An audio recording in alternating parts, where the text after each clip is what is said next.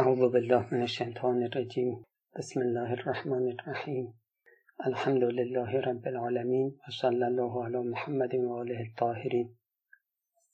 درباره ریا در اعمال و عبادات صحبت شد. امام دو تا مثال مفصل زدن و به ما یاد دادن که چطور در نفس خود عمیق بشیم و با فریب کاریهاش آشنا بشیم و باهاش مقابله بکنیم.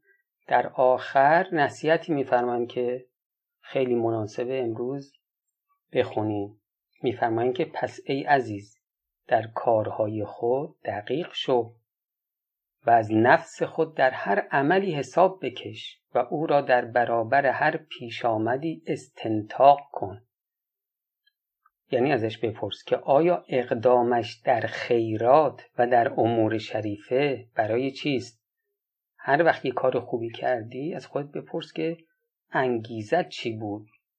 دردش چیست که می‌خواد از مسائل نماز شب سوال کند؟ ببین باز اینجا امام چند تا مثال قشنگ می‌زنه. خب ما عموما اهل نماز واجب هستیم دیگه. ولی خب حالا کسی اهل نماز شب باشه یه حساب دیگه روش باز می‌کنه. خب حالا این طرف نماز شب خونده می‌خواد یه جوری بالاخره بفهمونه.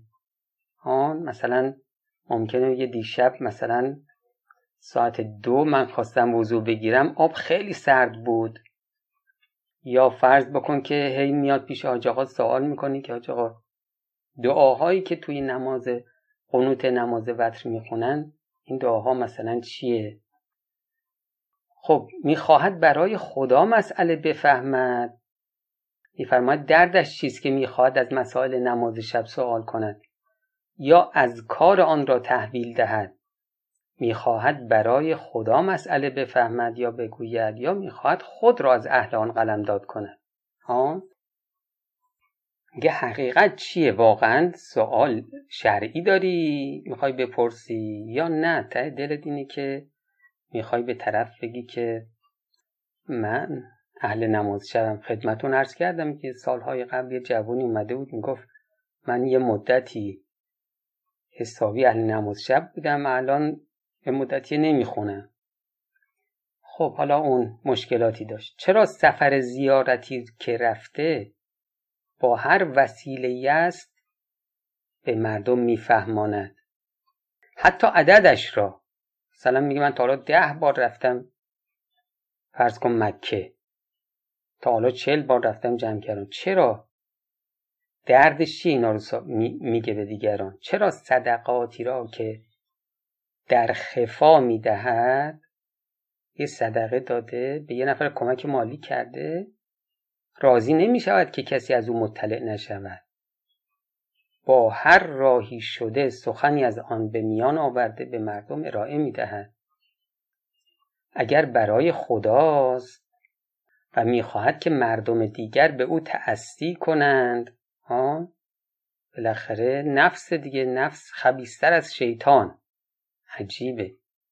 امام میفرمایند که نفس خبیستر از شیطان از روایات هم چی استفاده ای میشه.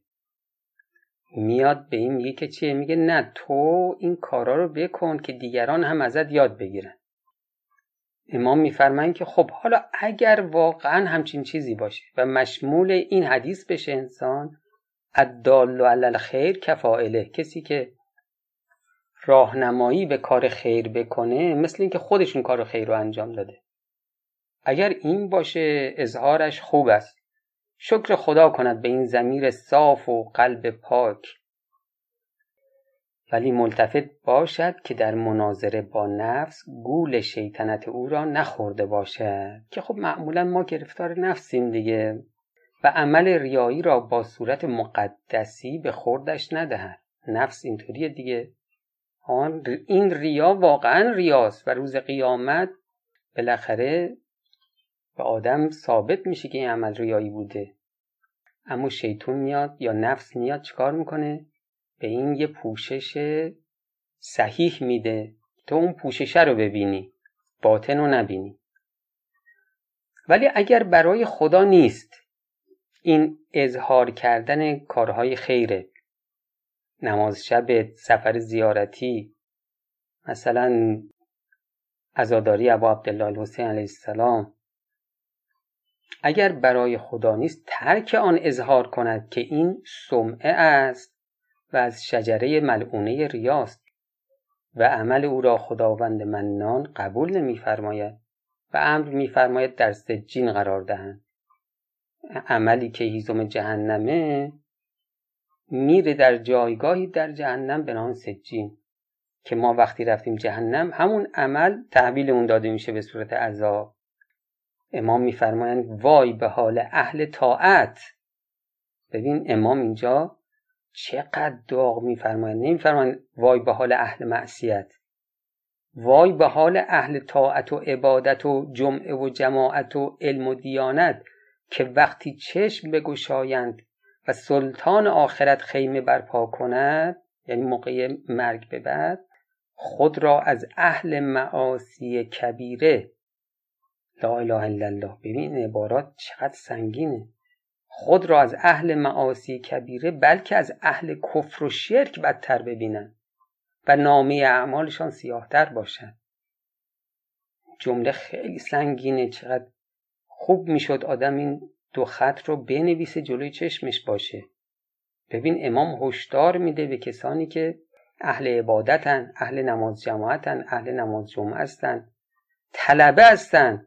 چون میفرمایند اهل علم و دیانت. که وقتی چشم بگشایند و سلطان آخرت خیمه برپا کند خود را از اهل معاصی کبیره بلکه از اهل کفر و شرک بدتر ببینه. و نامه اعمالشان سیاهتر باشد. این ریاکار اینطوریه.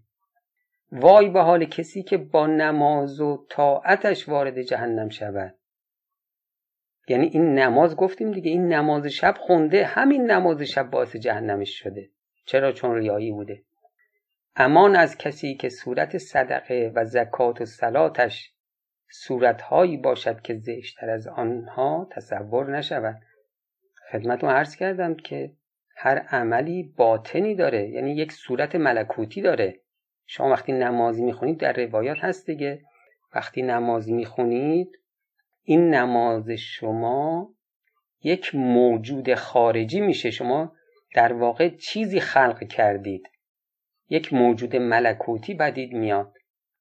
اگر نمازتون با آداب باطنی و ظاهری باشه این چیزی که شما خلق کردید بسیار زیبا نورانی پاک. اما اگر عملتون مشکل داشته باشه اون صورت ملکوتی هم زشته. میفرماید که امان از کسی که صورت صدقه و زکات و سلاتش صورتهایی باشد که زشتر از آنها تصور نشود. بیچاره.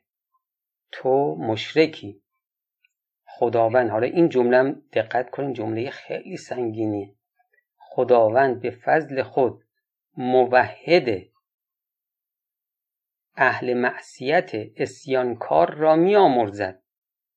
میفرمان موحد یعنی کسی که مشرک نیست که یکی از مصادیق شرک هم ریاست دیگه.